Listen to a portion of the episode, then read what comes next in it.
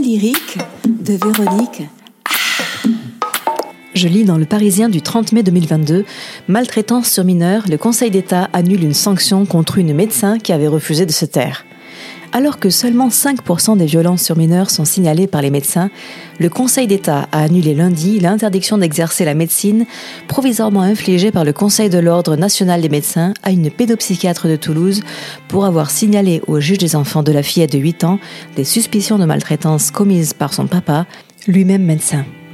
Cette affaire illustre la posture d'insécurité juridique dans laquelle peuvent se retrouver des médecins qui signalent des soupçons de maltraitance, en particulier lorsqu'il s'agit d'inceste, et qui peuvent être poursuivis par le Conseil de l'ordre et ou par le parent qui fait l'objet du signalement. Savez-vous ce qu'est le Conseil d'État?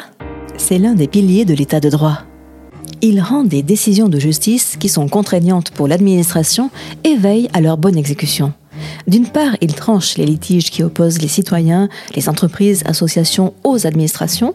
D'autre part, il propose au gouvernement et au Parlement des améliorations pour sécuriser les lois et réglementations avant qu'elles ne soient votées ou entrent en vigueur. L'article 434-3 du Code pénal prévoit que toute personne ayant eu connaissance de privation, de mauvais traitements ou d'atteinte sexuelle infligées à un mineur de 15 ans s'expose à des sanctions pénales s'il n'en informe pas les autorités judiciaires ou administratives. Hein? Mais qu'est-ce que ça veut dire? Ça signifie que vous qui écoutez ce podcast ou qui êtes derrière votre écran, les parents des enfants ou toute personne témoin a l'obligation d'informer les autorités judiciaires ou administratives des crimes et mauvais traitements dont elle a connaissance. C'est un très beau texte, mais alors qu'en est-il dans la réalité?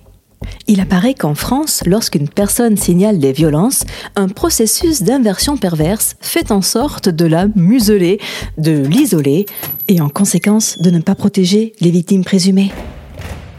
Est-ce qu'un médecin, soumis au secret professionnel, peut signaler ces mêmes violences? Eh bien oui, le secret peut être levé par le professionnel en transmettant une information préoccupante ou en la signalant aux autorités compétentes. Dans ce cadre, en respectant les conditions posées par la loi, le professionnel ne peut pas faire l'objet de sanctions disciplinaires de la part de l'ordre des médecins. Que s'est-il passé à Toulouse dans ce cas qui ne semble pas isolé?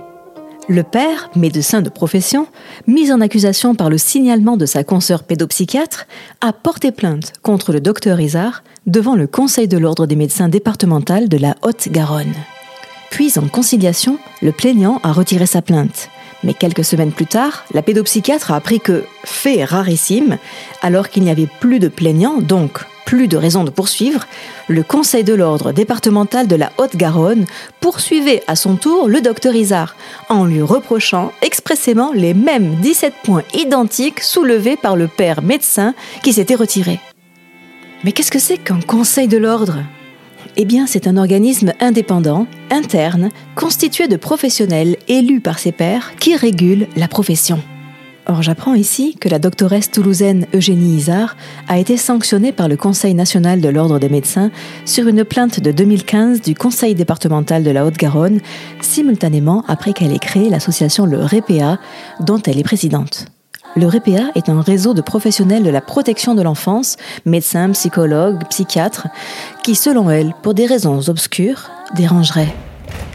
Dans une vidéo qui date du 17 février 2021, devenue virale, que je vous invite à lire, la pédopsychiatre évoque cette première plainte du père médecin à son encontre. La première depuis qu'elle exerce, précise-t-elle car c'est cette plainte qui, je la cite, a abouti au bout de cinq années d'acharnement judiciaire extrêmement violent à son encontre de la part de son Conseil de l'ordre des médecins à une interdiction de trois mois à l'exercice de la médecine.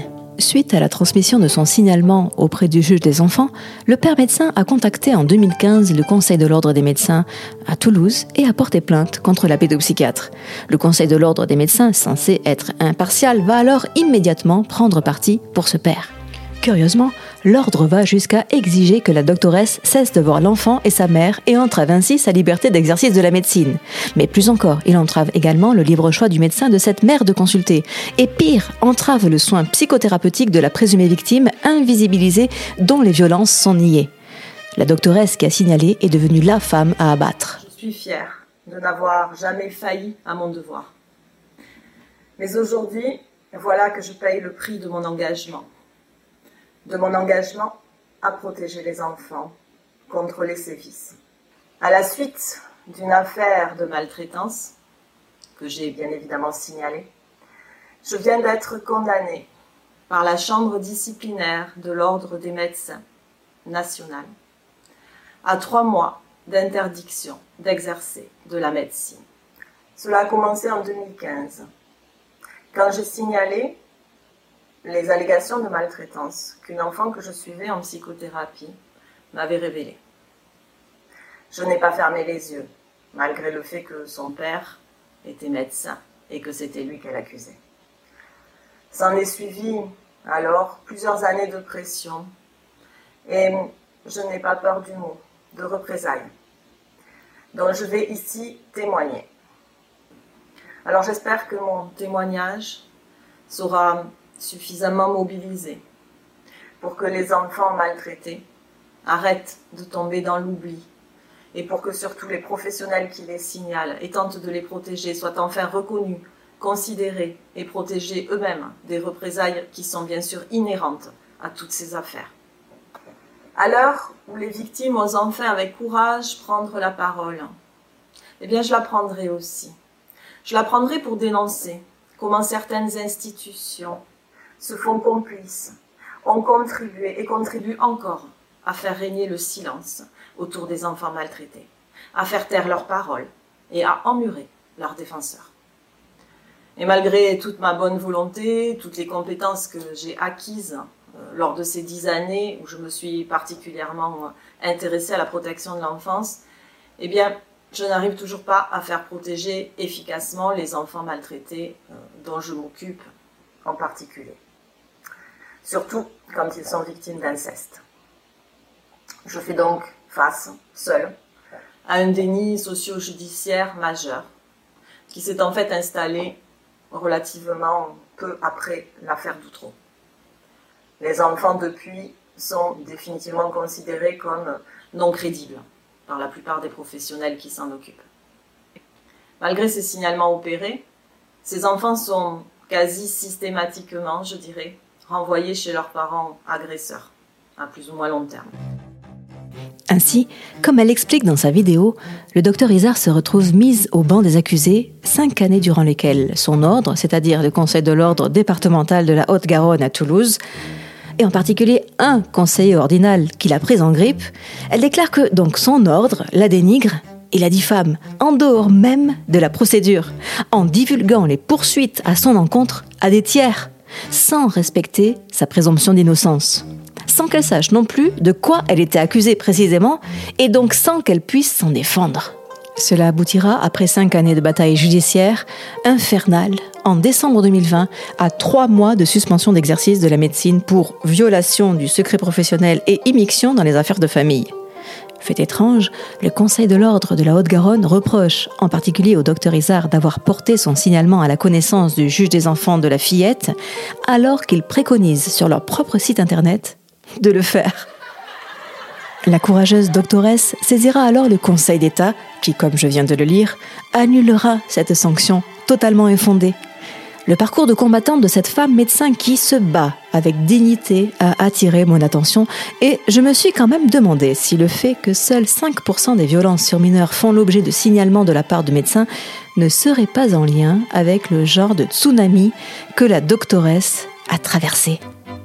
À bien y réfléchir, ça fait écho avec les propos tenus le 31 mars 2022 par le juge Édouard Durand, interviewé sur France Info, qui invitait à protéger les médecins protecteurs des poursuites disciplinaires. En effet, l'ancien juge pour enfants est un magistrat engagé dans la protection de l'enfance qui co-préside la CIVIS, la commission indépendante sur l'inceste et les violences sexuelles faites aux enfants. Et aujourd'hui, malheureusement, nous vivons dans un monde où, où il y a des enfants qui sont violés et agressés sexuellement. La priorité, c'est d'aller les chercher pour euh, les mettre en sécurité. Or, l'agresseur, que fait-il? Il impose à l'enfant le secret. Si tu parles, je te tue. Si tu parles, tu vas détruire la famille. De toute façon, personne ne te croira. La priorité, c'est d'aller chercher les enfants et de les mettre en sécurité. Et moi, je pense à tous ces enfants que j'ai vus dans les tribunaux pour enfants quand je pratiquais le repérage systématique. Quand je pose la question, est-ce que quelqu'un t'a déjà fait du mal ah, Il va dire, oh oui, Jonathan m'a tiré les cheveux euh, pour euh, parce que euh, je lui avais pris son ballon, par exemple. Parce que l'enfant n'avait pas vécu de violence. Mais si l'enfant est victime de violence, il réfléchit un peu, et vous voyez dans ses yeux qu'il se dit, je peux lui dire, il sera capable d'encaisser le choc et il, elle, va me protéger. Il ne faut pas attendre la révélation, il faut dire à l'enfant qu'on peut entendre. Vous faites une autre proposition, Edouard Durand. Vous souhaitez que les médecins aient désormais l'obligation de signaler les violences à la justice. Ça veut dire qu'il faut mettre de côté, définitivement, dans ces cas-là, le secret médical. C'est extrêmement important que les règles soient claires pour protéger les enfants et pour protéger les médecins eux-mêmes. Parce que les médecins qu'ils font aujourd'hui sont, parfois, sont parfois poursuivis euh, par l'ordre des médecins. Oui, nos deux préconisations sont liées. Obligation de signalement.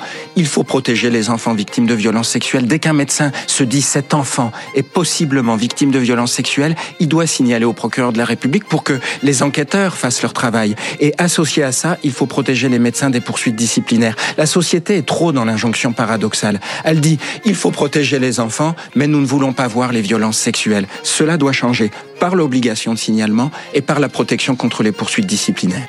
Cela doit changer par l'obligation de signalement et par la protection contre les poursuites disciplinaires. De plus, l'enfant doit savoir qu'il peut parler. Rappelons que le silence protège l'agresseur, jamais l'agressé. En ce qui concerne la doctoresse qui a toujours respecté son serment d'Hippocrate ainsi que le code de déontologie de son ordre, elle déclare certainement avec lucidité payer le prix de son engagement aux côtés des enfants victimes. Je dois dire qu'il faut avoir un moral d'acier quand on sait que le dossier sera jugé une deuxième fois par ceux-mêmes qui l'ont abusivement sanctionné. Espérons que l'ordre, qui s'est fait déjà tirer une première fois les oreilles, sache enfin faire preuve d'impartialité. En effet, cette sanction a été cassée par le Conseil d'État en ce jour du 30 mai 2022, qui, au regard de la loi, a considéré que le fait que le médecin ait transmis son signalement au juge des enfants déjà saisi du dossier ne caractérisait pas un manque au Code de la santé publique.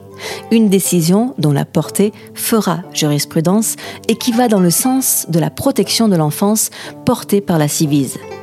Cette femme médecin, qui ne faisait que son devoir, injustement attaquée, s'est relevée de ses cendres et a dû contre-attaquer. Comme au judo, elle a utilisé la force de l'adversaire pour obtenir justice, ou comment un excès de pouvoir va désormais protéger les médecins qui signalent les mineurs en danger. Comme disent les jeunes, c'est le karma. Ces épreuves, la pédopsychiatre les a traversées seule. Mais peut-être demain, des milliers d'enfants victimes de violences en France chaque année seront sauvés puisque l'interprétation de la loi par le Conseil d'État confirme auprès du Conseil de l'ordre des médecins que ceux-ci ne font que leur devoir en signalant les suspicions de maltraitance. En résumé, c'est une grande victoire par chaos.